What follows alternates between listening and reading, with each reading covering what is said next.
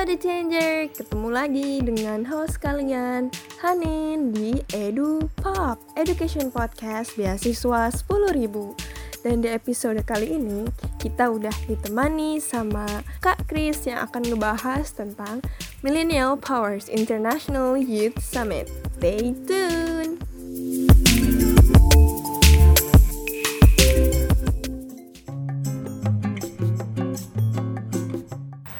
Di Changers, nah sekarang kita udah bareng sama seseorang yang sangat berpengaruh juga nih di beasiswa 10 ribu. Bener gak? Insya Allah Insya Allah Oke, mulai dong Kak Kris, kenalin dirinya dulu. Oke, halo perkenalkan nama aku Kris Dianto Toro, biasa dipanggil Kris. Aku sebagai co-founder di beasiswa 10 ribu. Kalau aku hmm. adalah alumni teknik sipil dari salah satu perguruan tinggi negeri di Jakarta. Kalau untuk kesibukan, aku sekarang jadi karyawan di salah satu kontraktor yang ada di Indonesia. Ada lagi gak? Wow, aku mau nanya deh sesuatu. Boleh. So, aku menemukan sesuatu yang unik dari namamu. Apa-apa? Totoro, ya belakangnya ya? Oh iya, benar. Kayak itu kartun. Apa tuh? Poporo apa sih? Iya Totoro yang Ghibli itu tahu nggak? Nggak tahu. Oh nggak tahu ya? Ntar dicek.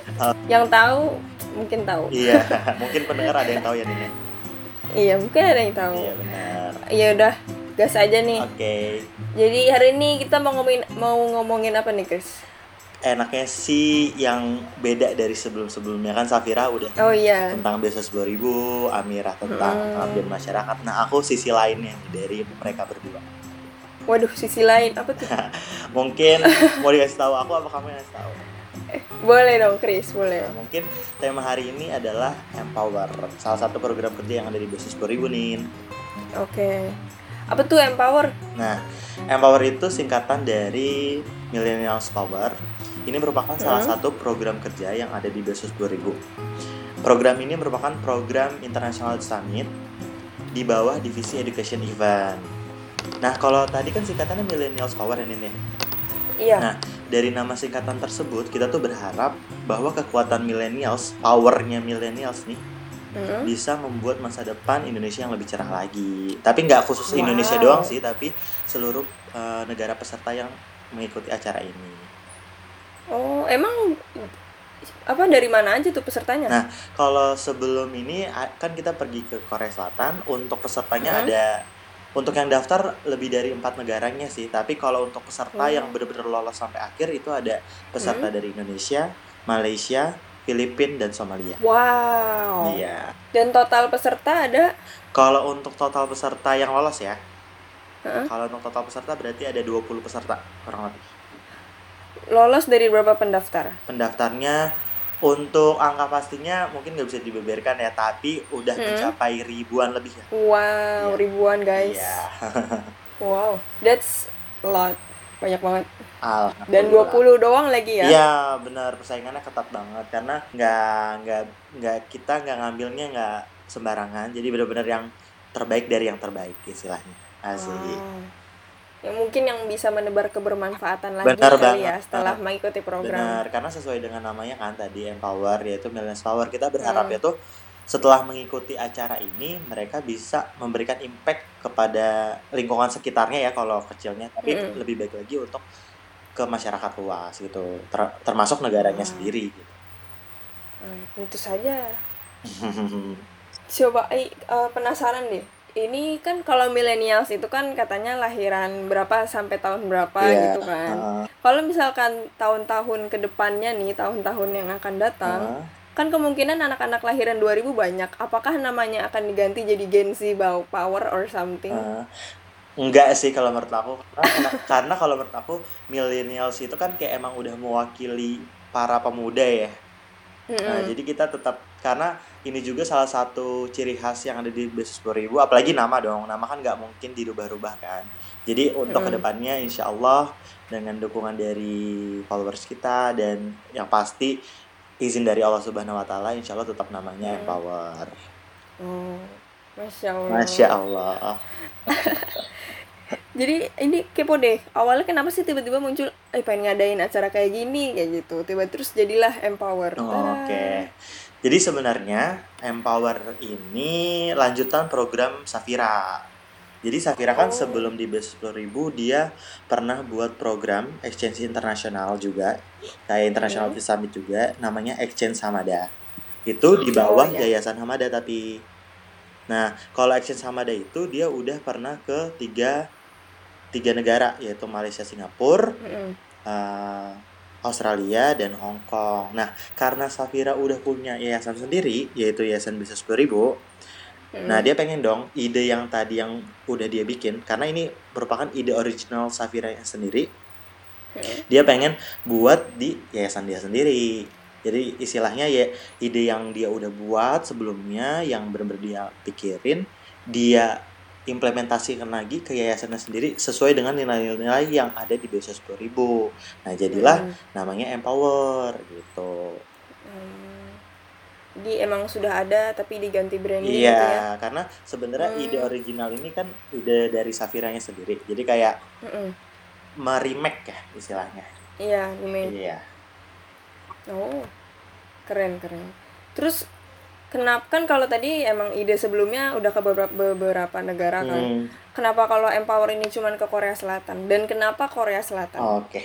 sebenarnya kalau uh, bukan kenapa nggak kenapa cuma ke Korea Selatan bukan ke Korea Selatan aja ya hmm. jadi empower selanjutnya selanjutnya bisa di negara-negara lainnya tapi kebetulan okay. banget di empower 2019 kemarin kenapa kita pilih Korea Selatan itu karena sesuai dengan tema nih Oh, karena karena temanya itu powerful ideas for wonderful nation.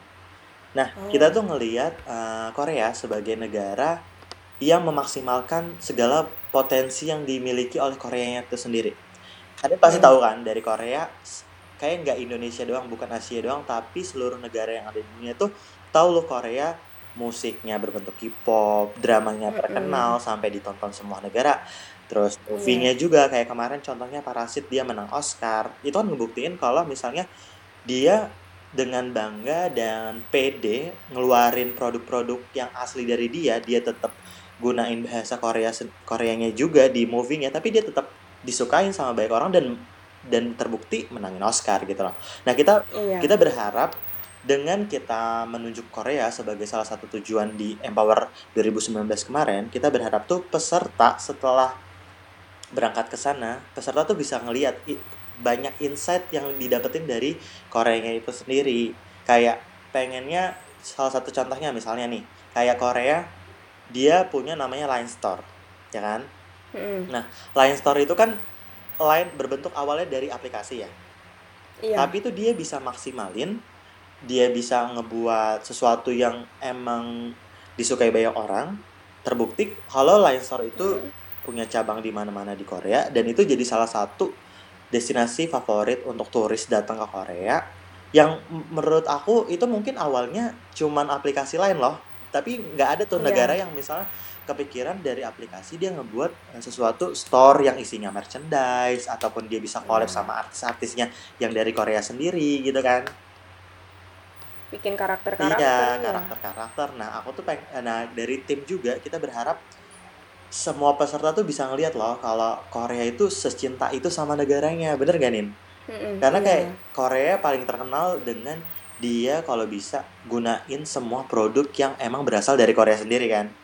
Iya. Nah, karena itu menurut aku salah satu poin utama tuh karena banyak banget kayak negara di Asia termasuk Indonesia ya negara kita sendiri aja. Iya. Kayak kita aja masih gunain produk-produk luar gitu loh. Kita kurang cinta iya. sama produk Indonesia. Nah, kita mungkin dengan kita bawa seluruh peserta dari yang beberapa negara itu kita pengen ngebuka mata nih kalau lo tuh bisa loh nge ngebuka sesuatu hal yang menurut kalian itu produk asli negara kalian tapi bisa dimaksimalin hmm. secara total buat negara-negara lain gitu jadi that's why kenapa kita pilih Korea Selatan jadi biar tahu ya mereka juga industri hiburannya maju banget ya. bener ya. yang tadi udah aku sebutin kan dari musiknya mm. siapa sih yang nggak tahu K-pop di sekarang gitu kan iya. yang yang udah terbukti artis-artis K-popnya juga tuh dia udah konser di mana-mana sampai gitu ke Arab ya. Saudi ya Iya, terus kayak dramanya juga kemarin kayak Crash Landing on You, dia udah jadi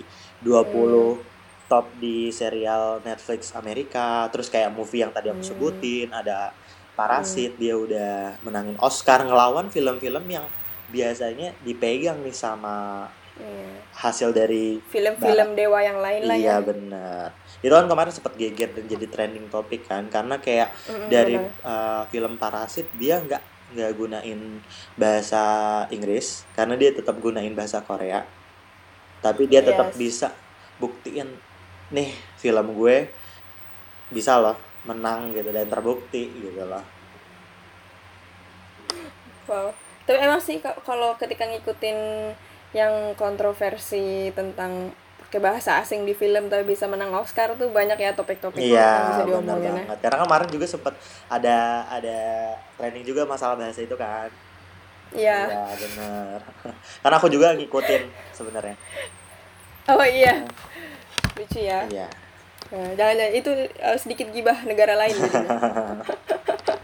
Oke oke lanjut ya. Kan ini acara keluar negeri nih, ke Korea Selatan Benar. gitu kan. 20 orang. Iya, Belum sama panitianya. bener. Kalau aku lihat di poster juga sponsornya juga lumayan nih, ada banyak. Oke. Hah, pertanyaan apa nih Heeh. kira-kira? Ya, kayak kayak udah ketahuan nih pertanyaan akan belok ke mana. Eh, Kok kalian bisa sih gitu? Pertanyaannya gimana cara dapetin sponsor bukan? Iya. Oke. Mungkin eh, ini menurut aku bisa jadi pelajaran buat teman-teman semua yang dengerin. Tapi Yes, bener banget. ambil positifnya aja ya dari yang aku s- sebagai yang pernah jalanin dan beberapa pengalaman di proker-proker lainnya mungkin ini bisa diterapin di proker kalian juga nih kalau kalian pengen Iya. gimana sih cara dapat sponsor Hmm. mudah Udah udah proker ya. terus kayak bisa wow eh, perusahaan gede loh tapi bisa join gitu kan Hmm. nah menurut aku ada beberapa poin yang harus dipi- dipikirkan nih harus di benar-benar dilihat ketika kita pengen ngajuin sponsor ke perusahaan-perusahaan Oke. nah yang pertama itu kita mengajukan sponsorship harus sesuai dengan tema acara kita sendiri atau targetnya harus sesuai nih linear maksud Mm. aku tuh kalau misalnya aku nih lagi di acara Empower kan ini kan eh, acara interna- international youth summit bener nggak bener. otomatis aku eh, harus nyari perusahaan-perusahaan yang linear dengan berhubungan international youth summit ini maksudnya tuh kayak berhubungan dengan uh, perusahaan tempat les ataupun Iya. kayak berhubungan dengan negara yang aku kunjungi kayak Korea ataupun tempat les Iya. Korea ataupun beberapa uh, produk yang emang dia bisa ekspansi ke luar negeri gitu loh karena kita nggak memungkiri pasti uh, suatu sponsor bisa tertarik itu karena dia linear dong. Wah ini berarti target Yes. pangsa target pangsa pasar ini sesuai nih dengan produk yang dia miliki gitu. Jangan sampai kalau misalnya kayak empower nih terus tiba-tiba aku berusaha banget aku pengen banget dapetin sponsor misalnya dari tolak angin gitu kan. Ataupun apa pun yang Iya. menurut aku nggak linear. Sebenarnya bukan berarti aku menutup kemungkinan kalian buat uh, ngirim proposalnya nggak kita bisa ngirim ke mana aja tapi alangkah baiknya kan kita harus tahu nih peluang besar mana yang kita bisa dapetin lebih cepat maksudnya kan Yes. lebih ketika kita lebih klop kan lebih cepat untuk di ACC dan lebih lebih peluang besarnya untuk sampai akhir akhirnya goal itu lebih besar. Nah, menurut aku itu poin Iya. utama yang pertama. Nah, untuk poin yang poin yang kedua, Ninin, Mm-mm. itu usahain banget kamu kirimnya jauh-jauh hari. Maksud aku tuh Iya. eh, jauh-jauh harinya itu jangan sampai acara kamu bulan Juni nih. Baru dikirim. Baru dikirim. Agustus. Eh kok Oh, Agustus? habis mundur dong udah Juni. Kalau bisa, nah misalnya Juni Heeh. dikirimnya tuh Mei, Mei akhir atau apa. Nah itu jangan sampai karena menurut aku Oh. suatu perusahaan, apalagi perusahaan besar, pasti banyak banget Hmm. dong eh, acara-acara yang apply Iya. proposalnya untuk dapat sponsor kan. Nah usahain Yes. banget itu kita kasih waktu tiga bulan, dua bulan, sebu paling mepet tuh kalau bisa kalau menurut aku ya sebulan dari acara. Sebulan. Karena kenapa? Karena dia perlu dulu buat nge-review acaranya itu apa. Iya. Terus nelpon kita, konfirmasi kayak kita harus uh, chit chat dulu nih sama dia kayak sebenarnya apa sih uh, tujuan acaranya, target pasarnya pasarnya gimana, terus kayak Mm-mm. bentuk acaranya gimana, terus kayak konsepnya gimana. Menurut aku itu melalui proses yang panjang dulu gitu loh. Iya. Artinya kan kalau misalnya kita ngirimnya mepet-mepet, dia nggak punya waktu untuk mendalami acara kita sendiri kan. Iya. Nah, itulah makanya uh, poin yang kedua, usahakan betul untuk kirim proposalnya atau apply proposalnya itu dari jauh-jauh hari. Hamin enam bulan lebih baik lagi nggak sih? Iya benar. Tapi Iya. kalau misalnya emang itu uh, udah enam bulan sebelumnya emang konsepnya udah matang banget nih, proposal udah jadi, Mm-mm. RAB-nya udah jadi dan segala macamnya istilahnya udah 100% udah bisa Iya. disebarkan, ya why not gitu kan. Iya, mantap. Nah, kalau untuk poin yang ketiga nih, kalau Mm-mm. menurut aku strategi pengirimannya nih. Ini menurut aku salah satu poin yang lumayan sering disepelein sama teman-teman yang lain. Mm-mm. Karena kayak uh, banyak yang ah ya udahlah kirim kirim kirim aja gitu kan. Nah, Iya. sebenarnya ini di- diperhatiin juga sama perusahaan kalau se- sepengalaman aku ya. Jadi kan uh, kita bisa melalui email dulu Oke. ataupun kita bisa telepon dulu nih ke perusahaannya apakah uh, bisa nerima proposal gitu kan karena kan kita harus Oke. memaksimalin proposal yang kita punya dong karena kita nggak mungkin buang-buang duit buat nyetak proposal sebanyak apa pun nih nggak apa-apa sebaik-baiknya aja Hmm. kita uh, kita cetak terus kita kirim no gitu kan tapi kita harus benar-benar pilih Iya. nih mana yang benar-benar oh ada, ad- seenggaknya ada lampu lampu orange maksudnya kan kan merah orange hijau ya Jadi kayak oh iya boleh mas kirim aja ke alamat sini misalnya gitu jadi kayak udah Iya. ada perintah dari dianya tuh boleh dikirim aja artinya kan wah lumayan nih ada 20% seenggaknya bisa mulai gitu kan walaupun nanti Iya. akhirnya nggak tahu ya atau enggak kan nah jadi Iya. lebih baik make sure dulu lewat telepon atau email kayak apakah uh, bisa dikirim proposalnya atau lebih baik kita nanya juga nih kita bisa nanya mau dikirimnya lewat email atau mau dikirim lewat langsung lewat pos atau gimana karena bi- biasanya masing-masing perusahaan tuh beda-beda ada yang kayak oh yaudah mas gak usah repot-repot kirim aja email karena dia tipe yang nggak nggak mau ribet gitu lah ngirim-ngirim Iya. Maunya simple. simple aja gitu karena kayak udah digital juga kan Iya. tapi ada juga perusahaan yang pengen hardcover kayak langsung oh bisa dikirim lewat pos aja mas gitu kan artinya tuh emang dia pengen Hmm. lihat kesungguhan proposal kita ini sungguh-sungguh nggak Hmm. Bagus gak packagingnya Nah, gitu that's ya? right. Nah, ini mungkin eh, nyambung juga ke poin selanjutnya, ke poin Mm-mm. 5, eh, yaitu proposal yang menarik. Nah, proposal yang menarik itu bukan berarti ketika proposal itu harus kayak bentuknya aneh-aneh, enggak. Maksudnya proposal yang menarik itu isinya udah sesuai dengan kaidah proposalnya. Terus kayak kalau bisa eh, warna-warnanya itu yang ngebuat orang jadi tertarik buat Yang eye catching Nah, lah bener gitu yang ya. eye catching. Jadi orang tuh ketika ngelihat baru depan nih covernya nih, wah kayak penasaran nih, apa nih gitu. Jangan sampai kayak cuman putih doang gitu kan kan.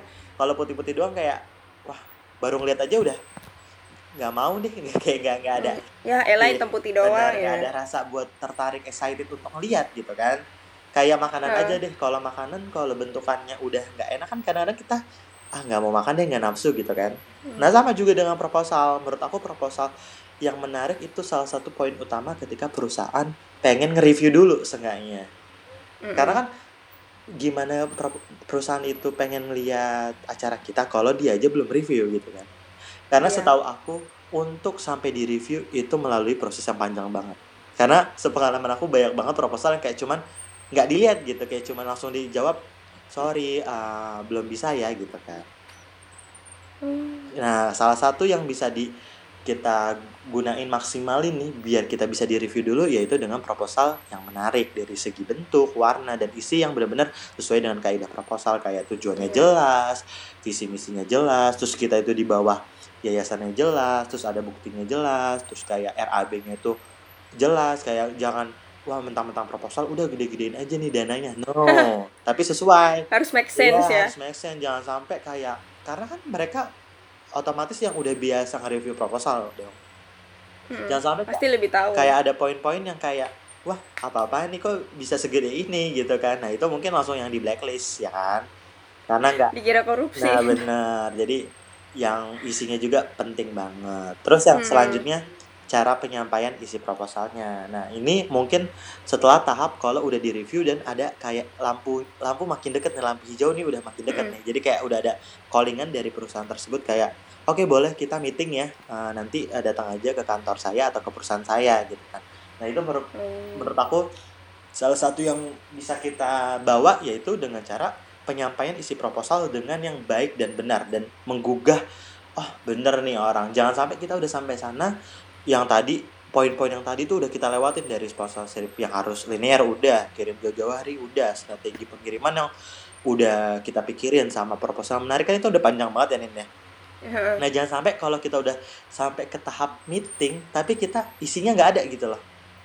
Kita cara penyampaian tuh jelek. Maksud aku tuh kayak kita sampai sana rapatnya A I U E O nggak lugas terus kayak nggak yakin nggak ya. yakin terus kita nggak bisa uh, nge-brandingin uh, proker kita kayak apa sih bedanya proker kita sama yang lain kan itu kan salah satu uh -uh. Uh, jadi penilaian nih cara penilai cara penyampaian proposalnya itu gimana sih dari tim acaranya sendiri hmm. kalau udah di situ berarti seni public public speaking sama negosiasi berarti penting bener banget bener ya? banget bener bener bener banget karena menurut aku uh, public speaking di sponsorship itu dipentingin banget ya. Karena itu jadi salah satu ornamen ketika proposal ataupun sponsor sponsor itu bisa di goal karena kayak dari hmm. omongan kita yang yakin lugas jelas berarti kan perusahaan bisa oh bener nih acara ini gitu. Iya. Oh. Nah yang poin terakhir adalah setelah kita hmm. melalui meeting terus kayak dia nanya konsep kita gimana segala macamnya hal yang terakhir yang tidak yang harus dilakukan sama kita semua adalah jangan mudah menyerah dan berdoa kepada Tuhan yang Maha Esa yaitu Allah Subhanahu wa taala biar cepat gol gitu. biar dilancarin iya, gitu ya. benar. Ya. Karena kayak Insya Allah nggak adalah sesuatu hal yang terjadi di dunia tanpa adanya rencana. Nah, bener banget. Jadi itu mungkin poin-poin yang gimana sih cara dapetin sponsor uh, cara mudah. Nah mungkin aku uh, boleh sebutin beberapa kali ya yang sponsor iya, boleh. power. Jadi kayak kemarin tuh ada uh, Wall Street English. Hanin tau gak Wall Street oh, English? Wow, of course I know yeah. that. Itu jadi salah satu tempat les yang bergengsi ya Nin ya. Yang iya, wow, ada di, di kota-kota yang di Indonesia menurut aku dan dia salah satu menurut aku salah satu tempat les bahasa Inggris yang menurut aku sesuai banget nih sama anak-anak millennials karena kayak dia biasanya di tempat-tempat kayak mall kan tempat les iya benar di mall. kayak dia cara cara cara cara apa namanya cara lesnya juga tuh bukannya kayak zaman dulu yang kayak datang terus dijelasin gini gini gini gini materi aku dapat insightnya setelah aku uh, goal nih sponsornya banyak banget ornamen-ornamen yang dia sajiin menurut aku tuh wow keren banget gitu Wall Street English emang bener-bener salah satu tempat bahasa Inggris les bahasa Inggris yang baik menurut aku ya yang ada di Indonesia mm -hmm. nah kita juga gara-gara kita goal nih ke Wall Street English yang ada di Indonesia kita pas di Korea berkesempatan mengunjungi kantor Wall Street English yang ada di Korea. Yang di Korea. Iya benar. Wow. Dan faktanya yang aku baru tahu juga Wall Street English yang di Korea itu Wall Street English terbesar yang ada di dunia loh. Wow. Jadi kayak kalau kata karyawan dari Wall Street English ini merupakan salah satu change yang golden ticket istilahnya karena kayak pas banget nih Korea itu salah satu Wall Street English kantornya itu yang paling gede gitu loh dibanding hmm. Wall Street Wall Street English yang lain gitu. Nah menurut aku tuh kayak dan kalian ke sana dan kita kes, ngunjungin gitu. Bener kita di sana bener-bener di di apa namanya di jamu banget di jamu banget dikasih banyak makanan cookies makanan Korea terus emang disambut ada presentasinya terus ada gamenya terus kita bisa wow. dari gamenya itu kita bisa ngelihat suasana kantornya juga nih kita bisa ke lantai-lantainya. Kalau ruangannya itu seperti ini kita nyari-nyari. Menurut aku kayak wow ini tuh pengalaman yang menurut aku nggak bisa didapetin di semua acara loh gitu loh jadi kayak banyak lumayan banget. banget banget. Karena di sana juga diapresiasinya ba bagus banget. Kayak ada pialanya kita main game ada hadiahnya gitu wah dan seru dan jangan lupa kita kasih itu dong cindera mata ke dia kayak kemarin kita ya, kasih kayak uh. Uh, batik gitu sebagai tribute ya. Iya, karena kita kayak pengen nge-appreciate nih Wall Street English setelah kita melakukan kerjasama juga. Karena juga ada oleh-oleh dari Wall Street English Indonesia buat Korea sendiri. Jadi ada ada oleh-oleh dari uh, Wall Street English Indonesia ke Korea. Terus ada juga uh, Mata dari Empower sendiri nih dari beasiswa ribunya buat Wall Street Englishnya. Jadi kayak kemarin hmm. sempat kayak wow dia juga kayak emes banget dikasih sesuatu hal yang unik yang gak ada di Korea gitu tukeran budaya tuh selalu seru. Iya benar banget. Nah selain Wall Street English, perusahaan ataupun kayak komunitas yang alhamdulillah berhasil goal nih sponsornya -huh. Yaitu IYC. IY IYC. Ya IYC itu International Youth Community di Malaysia. Oh. Ngapain tuh?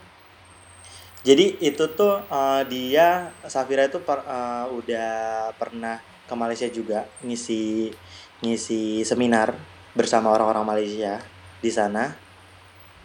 Nah dari situlah uh, ada kerjasama antara Besos 2000 dan terbangun uh, relasi ya. Ada relasi antara Besos 2000 dan IYC-nya sendiri dan alhamdulillah goal sampai akhir gitu. Makanya uh, ada beberapa peserta yang dari Malaysia-nya sendiri gitu dan itu lumayan banyak ada empat Walaupun mostly in, orang Indonesia ya? Orang Malaysia? Wah maksud maksudku kan orang Malaysia ada empat tapi mostly orang iya Indonesia. Iya dong pasti mostly orang oh. Indonesia karena kan kita harus memaksimalkan potensi yang ada di Indonesia sendiri. Oh iya. Iya. Keren. Nah mungkin itu yang bisa aku sebutin uh, apa namanya perusahaan-perusahaan yang kemarin sempat goal dan yang lain-lainnya bisa dilihat poster ya. Ini edu changer jangan lupa dicatat ya nih kiat-kiat mendapatkan sponsorship. Iya benar bang. Ya semoga sih bermanfaat kalau yang baik-baiknya diambil, yang menurut kalian kayak nggak hmm. pas nih ya buang aja. Iya. Kan. Oke lanjut ya. Ya boleh. Uh, itu kan sponsor banyak, peserta banyak, terus keluar negeri lagi. Iya. Pasti SDM-nya banyak dong. Oh pasti kalau aku sebutin kak uh, Hanin pasti kaget. berapa tuh berapa total panitia tuh berapa? Nah kan tadi Harin bilang pasti banyak kan mm -mm. Nah realitanya kita panitia semuanya cuma lima. Wow berlima. Cuman berlima doang. Oh. karena apa? Karena sesuai dengan konsep. Karena kan sebenarnya uh, untuk banyaknya panitia itu balik lagi ya ke, ke ketuanya balik lagi ke mm. budaya yang ada di suatu komunitas kan? Yes. uh, aku mau statement dulu. Bukan berarti aku pengen harus lima loh kalau mau bikin oh, enggak uh, enggak itu sesuai kalian aja kalau misalnya emang kalian convertnya di banyak ya nggak apa dan itu produktif semua tapi kemarin banget untuk empower ini panitia cuma lima ada aku sebutin ya okay, ada boleh. Salsabila Audi, ada Sani Kalista, ada mm -hmm. aku, Presiden Totoro, ada Intan Ramadhani, mm -hmm. dan ada Farid. Itu ada anak UNJ, ada anak IPB, ada anak PNJ, dan ada anak hmm, UIN, UIN Bandung. Itu itu statusnya oh. masih mahasiswa semua. Wow, pada semester berapa tuh waktu itu? Semester 6 berarti ya, semester 6. Semester 6. Wow. Iya, posisinya aku lagi nyusun skripsi. Wah. itu Hebat. itu benar-benar harus benar-benar timelinenya harus pas banget, manajemen waktunya pas banget, tapi alhamdulillah lancar skripsi yang lancar Korea lancar sampai nah, Korea lancar. kenapa tadi tuh lima? Karena uh, sesuai hmm. dengan uh, founder yaitu Safira Alfarisi Baluail dia itu konsepnya gimana caranya kalau misalnya emang lima dan bisa produktif dan emang semuanya bisa ya why not gitu loh. Karena kan ini daripada kayak kita naruh 10, 15 tapi sebenarnya nggak ada yang nggak produktif gitu loh nih Hmm. Jadi kayak mendingan kalau emang lima cukup dan semuanya bisa ke handle ya kenapa enggak gitu. Karena alhamdulillah yeah, wasyukur, wasyukurillah kemarin lima itu karena lima nih jadi satu orang tuh bisa megang dua job, tiga job kayak aku sendiri ya. Hmm. Aku itu bagian sosial media content creator jadi yang berhubungan dengan snapgram sepanjang acara ataupun dari dimulainya acara itu publish dari pendaftaran sampai akhir ke press release-nya acara itu tanggung jawab aku kayak gimana bikin konten terus gimana konsep fitsnya itu aku terus aku juga megang logistik logistik itu aku pikirin kayak perlengkapannya di sana banner ID card terus kayak segala macam perintilan konsumsi terus aku aku apa namanya confirm dulu ke IO nya ke gaiturnya ke turnya kayak logistik logistiknya itu ada apa aja kayak makanannya udah ikut apa belum busnya gimana hmm. terus kayak gedung untuk simposiumnya gimana gitu kan. Jadi kayak semua aku harus make sure dari logistik logistik transportasi itu juga bagian aku sama aku wow. juga pas di hari hari korengnya aku megang uh, dokumentasi. Aku megang untuk uh, foto. Jadi kayak satu orang tuh bisa dari tiga atau dua job desk. Jadi nggak wow. aku bener-bener kayak uh, maksimalin banget waktu yang ada. Apalagi aku lagi skripsi kan.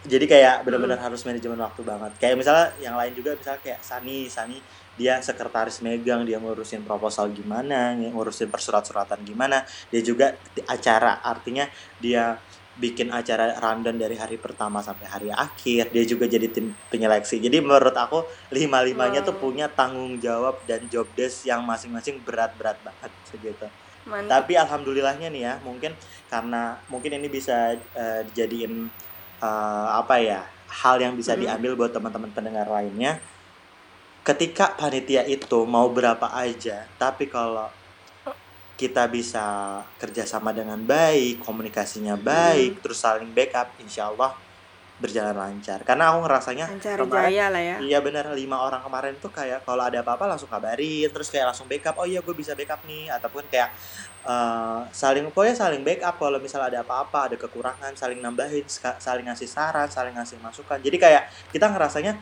nggak ada yang gabut gitu loh jadi semuanya kerja. Bener dari hari pertama poster nih dirilis sampai hari press release semuanya benar-benar alhamdulillah wa syukurillah Allah mempertemukan kita berlima jadi satu menjadi yang aku juga kaget karena aku beberapa juga orang yang baru itu kan baru baru kenal baru kenal, baru kenal oh. ada satu orang yang baru kenal dan kayak wow ternyata emang kalau udah takdir mau gimana pun kita caranya dan kita usaha dan jangan lupa untuk berdoa alhamdulillah lancar sampai akhir sih Wow, alhamdulillah. Keren banget lima orang. Iya. Kukira akan banyak loh bayanganku tuh banyak kali itu keluar negeri dan ngurusin perintilan repot-repot ngebayangin iya. oh, ternyata cuman berlima. Nah, kalau untuk FA, salut, FYI salut. ya, jadi pas Hamin satu lebaran tuh ya, hmm? aku masih nyari percetakan.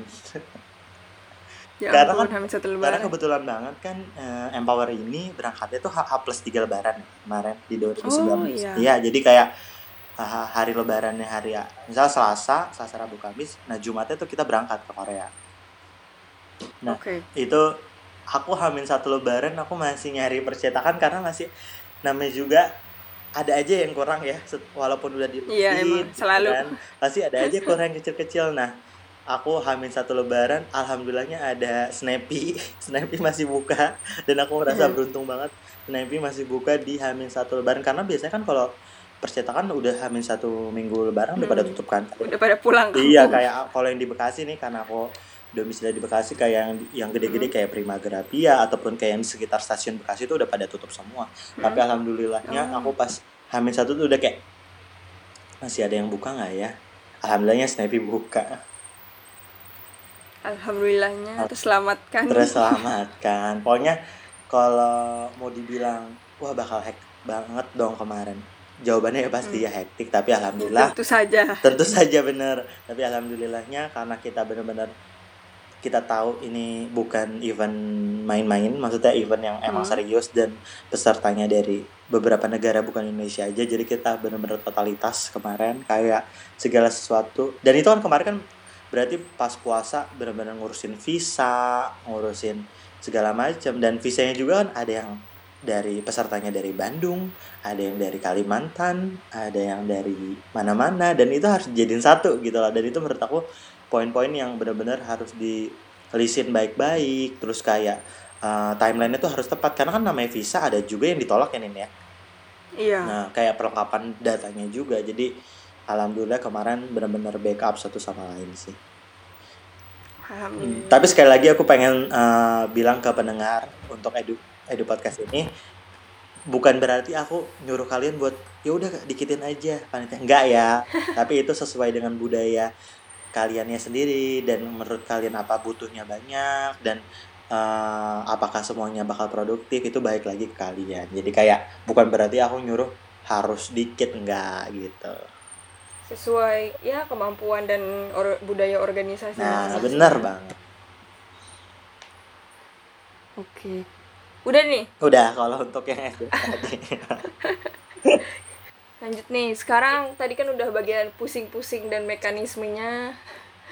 Sekarang mau lanjut ngomongin pas di sana yang paling tidak terlupakan atau yang ketika kegiatan yang paling disukai lah ketika menjalani empower ini apa? Oke, pertanyaannya menarik banget nih.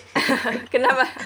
Karena menurut aku, aku sebagai panitia dan berangkat yang ke sana juga ya, mm-hmm. menurut aku dari awal acara ini dimulai, maksudnya dari pendaftaran dimulai nih, mm-hmm. Hamin hari pertama pendaftaran dibuka sampai press release semua momen pengalaman yang aku dapet terus aku di sananya itu semua nggak terlupakan sih selama hidup aku ya menurut aku.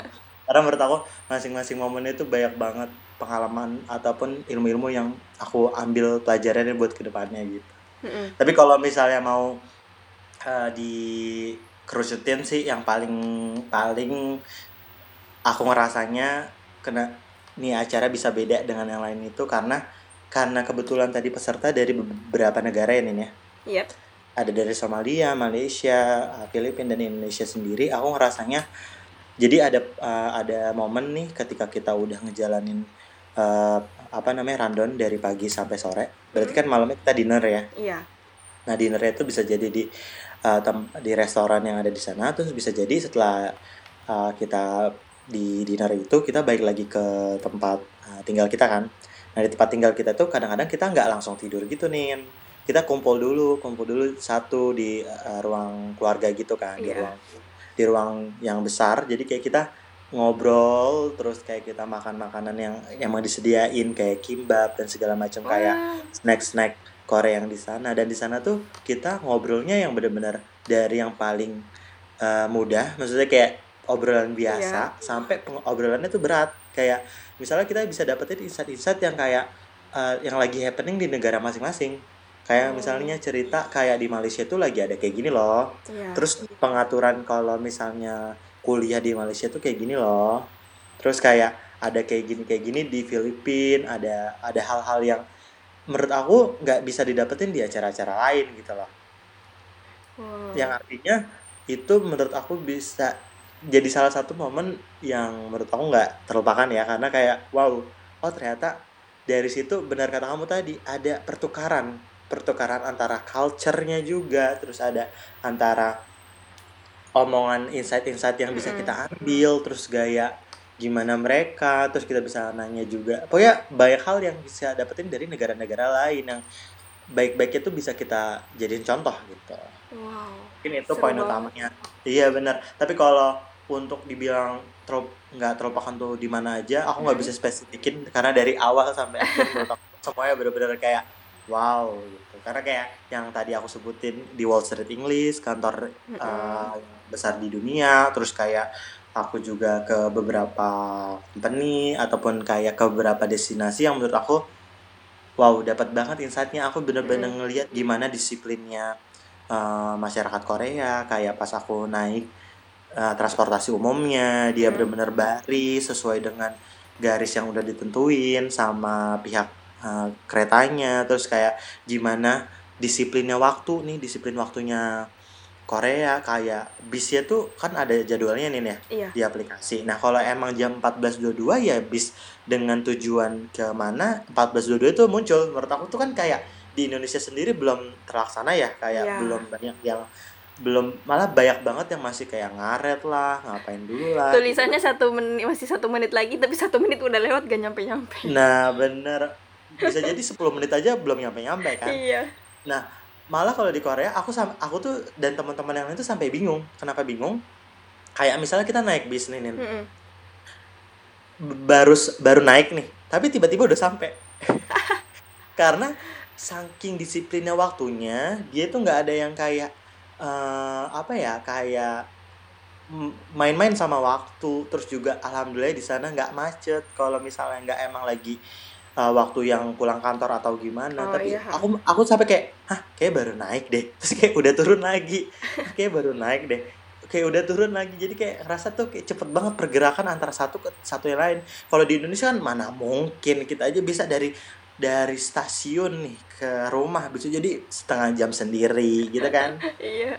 Tapi kalau di sana tuh bisa dipangkas habis-habisan. Makanya aku ngerasanya dalam satu hari itu kita bisa ke mana-mana aja. Bisa kayak ke A ke B ke C ke D bisa gitu. Impos apa namanya possible banget. Tapi kalau di Indonesia impossible banget kalau kayak gitu. Seru. Iya. Karena time is money gak sih? Benar kalau di sana.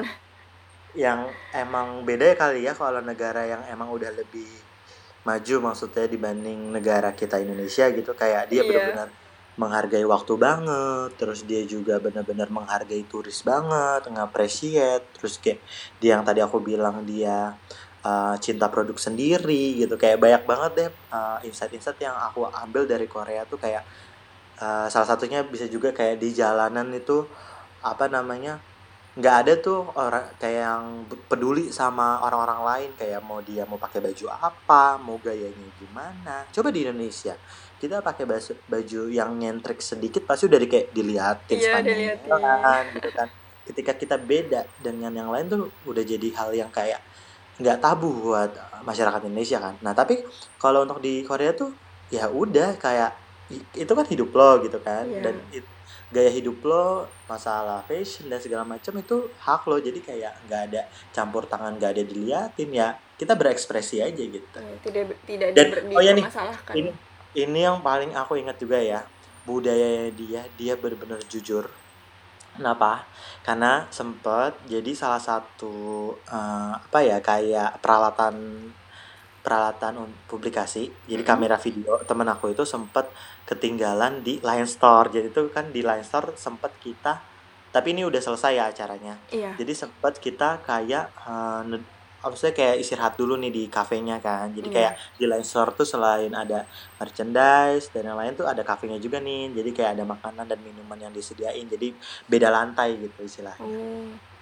nah di situ sempet ada kayak suatu alat ketinggalan nih Nah, posisinya kita semua udah pindah tempat, pindah lokasi istilahnya dan itu lumayan hmm. jauh. Jadi kita habis dari situ tuh seingat aku langsung makan malam ceritanya. Makan malam di di restoran yang menurut aku hampir 30 menit atau 20 menit lah jalan ya. Hmm. Dan itu posisinya baru inget kalau ada salah satu yang nggak ada gitu kan. Tapi keren ya alhamdulillahnya pas aku sampai sana dia masih ingat kalau itu tuh barang kita gitu loh ngerti gak? Wow. Dia dan inget kalau itu turis yang itu gitu. Nah bener dan dia wow. bener-bener simpan dengan baik gitu loh dan aku bener-bener kayak wow keren banget. Coba di Indonesia. Abis. Salah salah narok barang aja tuh bisa bisa apa? Bisa diambil langsung kan? Wassalamualaikum gitu kan. Tapi itu tempat umum loh ya, tempat umum yang yang notabene didatengin banyak turis juga, didatengin banyak orang Korea sendiri dan bisa aja karyawannya bisa aja bohong donin kayak mm. oh nggak ngeliat gitu kan. Yeah. tapi dia bisa jujur dan ngasih. Ya Allah aku bener-bener kayak oh mes banget sih emang bener-bener. Beda ya kalau misalnya udah dia tuh emang bener-bener apa ya menjunjung tinggi kejujuran disiplin yeah. yang gitu sih. Wow. Kayak emang semuanya tuh seru gitu ya. Iya benar kayak setiap momen pasti ada hal-hal yang aku ingat yeah. gitu Wah, coba nih berarti misalkan nanti empowers ada lagi, kira-kira hmm. edu changers nih harus menyiapkan apa? Nah, benar.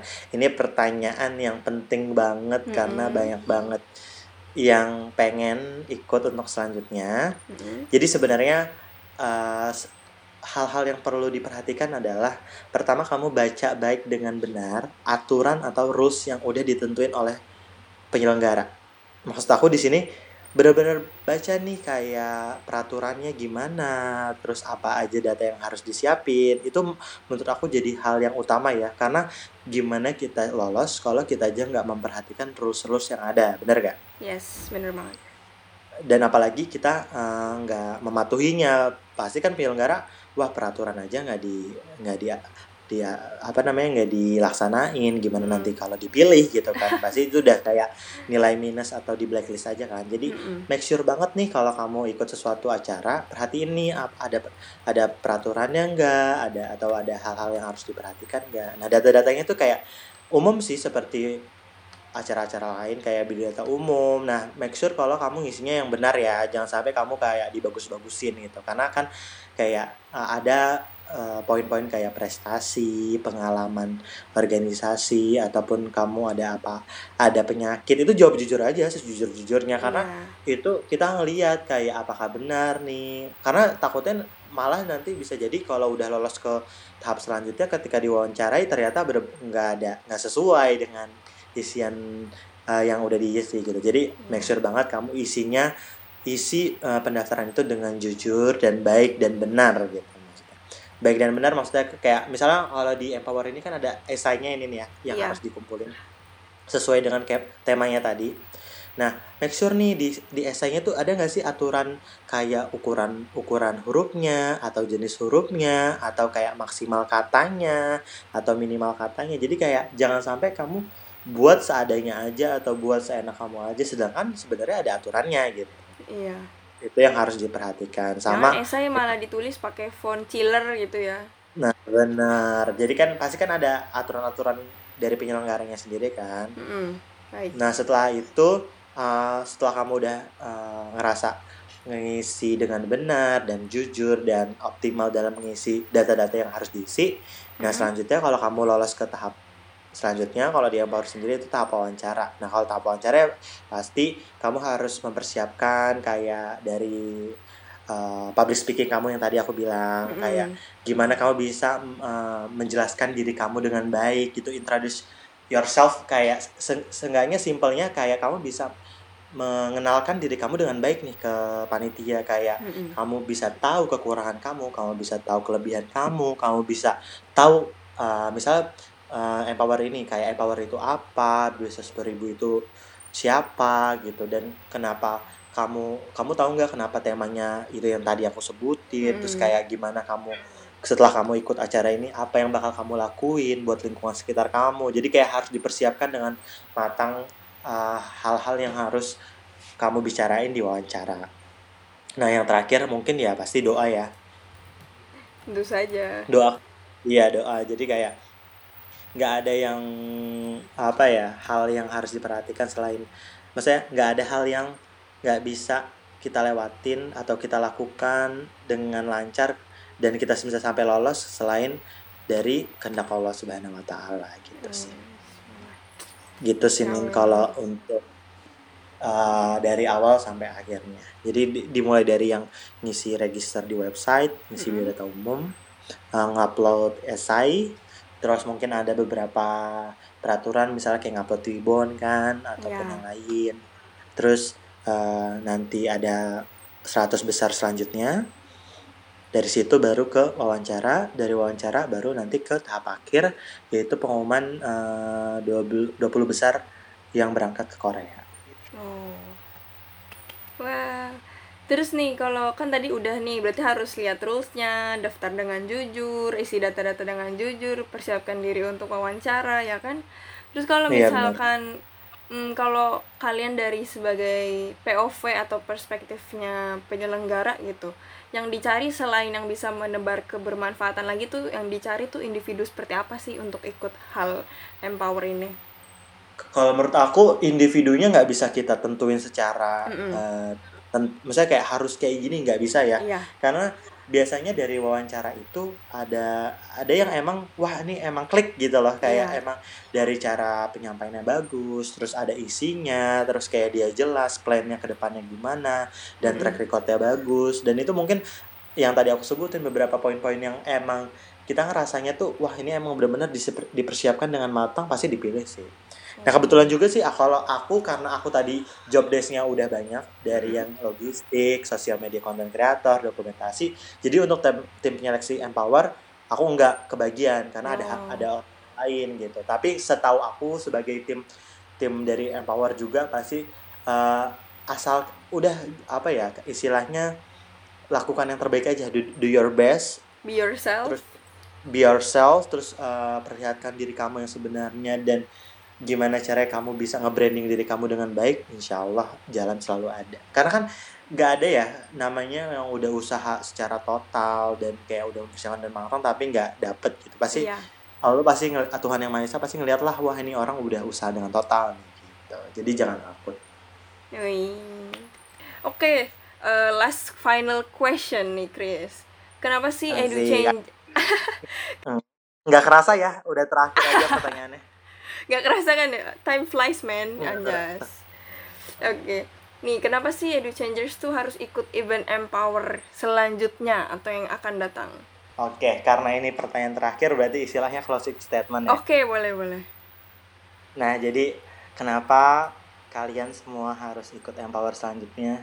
Kayak dari dari awal tadi aku bicarain gimana serunya hmm. tuh pasti udah kebayangkan kayak gimana rasanya kamu bisa jadi satu dengan teman-teman yang beda negara, kamu bisa dapat culture-nya, bisa dapat insight dari negara-negara yang sebelumnya kamu belum pernah ketemuin dari kayak cara berpikirnya, terus kayak budayanya dia gimana, itu pasti menjadi salah satu pengalaman yang benar-benar luar biasa yang kamu dapetin. Terus selain itu yang paling utama adalah ketika kamu mengunjungi suatu negara sesuai dengan tujuannya pasti kamu banyak banget kebuka matanya bisa jadi lebih motivasi kamu bisa jadi orang sukses biar kayak wah suatu saat uh, gue harus bisa nih ke negara-negara lain biar kayak tahu nih gimana budayanya insight kita dapetin. Karena menurut aku setiap kita pergi pasti ada dapat hal ilmu-ilmu yang kita dapat sih.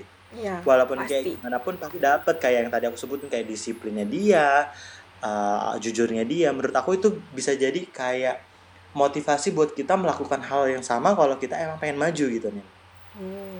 jadi mungkin itu dua alasan yang utama yang harus banget kamu pikirin ketika wah emang bener-bener ini event tuh worth it banget buat diikutin gitu. Selain itu pasti ya seru, terus kayak gimana sih jalan-jalan tapi sambil belajar, dapat yeah. edukasi, dapat teman-teman yang baru, terus pergi ke luar negeri pula kan gitu kan istilahnya yeah, gitu. Siapa yang nggak mau? Bener banget, apalagi abis ini selain setelah Korea pasti ada negara-negara yang Asik. menurut aku mungkin jadi salah satu tujuan atau wishlist negara yang udah di wishlistin lama dari teman-teman yang lain. Bener kan? Misal kayak yeah. uh, siapa tahu ada pendengar yang kayak udah wishlistin Jepang terus tiba-tiba uh, negara selanjutnya empower Jepang. ke Jepang gitu ya? Iya kan nggak ada yang tahu. Jadi jadi menurut aku kalian harus follow terus IG biasa sepuluh ribu beasiswa sepuluh ribu ya sepuluh ribu. Bukan seribu bukan seratus ribu bukan sejuta karena kamu harus tahu pantengin harus pantengin info-info yang di dipublish sama biasa sepuluh ribu. Karena gimana kita bisa tahu kalau misalnya ada acara kalau kita aja nggak tahu info-infonya kan? Mm -mm, benar jadi harus follow dulu di at beasiswa sepuluh ribu di IG gitu sih. Iya mantap. Jangan lupa follow podcastnya juga teman-teman. Nah bener follow podcastnya dengerin karena kamu bisa dapetin banyak insight dan pengalaman ataupun ilmu-ilmu yang kamu dapetin. Yes. kalau misalnya ada kata-kata salah ya buang aja gitu. Namanya juga manusia tempatnya kekurangan gitu kan. Yes bener. Bener. Terus gitu jaga-jaga ya jaga-jaga juga empower kali ke Eropa gitu mana tahu kan. Bener bener banget. Kan nggak ada yang tahu uh, pikiran dari panitia selanjutnya. Mm -mm. wah mau apa nih misalnya Jerman ataupun kayak Brazil Maroko gitu Spanyol nah Maroko atau Switzerland yang indah banget uh, kan mimpi aja tahu. dulu ya ya mimpi aja dulu oke okay. kalau gitu okay. alhamdulillah nih sudah selesai episode Ih, kerasa banget. Millennials Power. Gimana Chris perasaannya? Gak kerasa banget sih. Uh, kirain aku bakal bentar ya, tapi ternyata bakal sejam selama lama ini. kan? Iya lama juga. Jadi kayak thank you Hanin udah mengundang aku sebagai salah satu narasumbernya. Semoga banyak ilmu yang bisa dapat buat pendengar yang lain. Amin. Makasih juga Chris. Ya, jadi gitu Edu Changers. Setelah ngobrol-ngobrol tentang Millennials Power atau Empower bersama Christian Totoro. Eh, hmm. Christian Totoro. Sama aja nggak apa-apa. bersama Chris tadi. Semoga uh, insights dari Chris semuanya insya Allah berguna. Amin.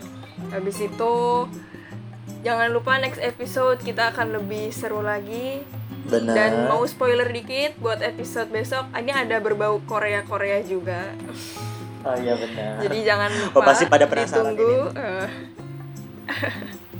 uh, ini bukan clickbait ya clickbait tapi emang uh, kebetulan real, gitu ada real, Korea Koreanya iya yeah.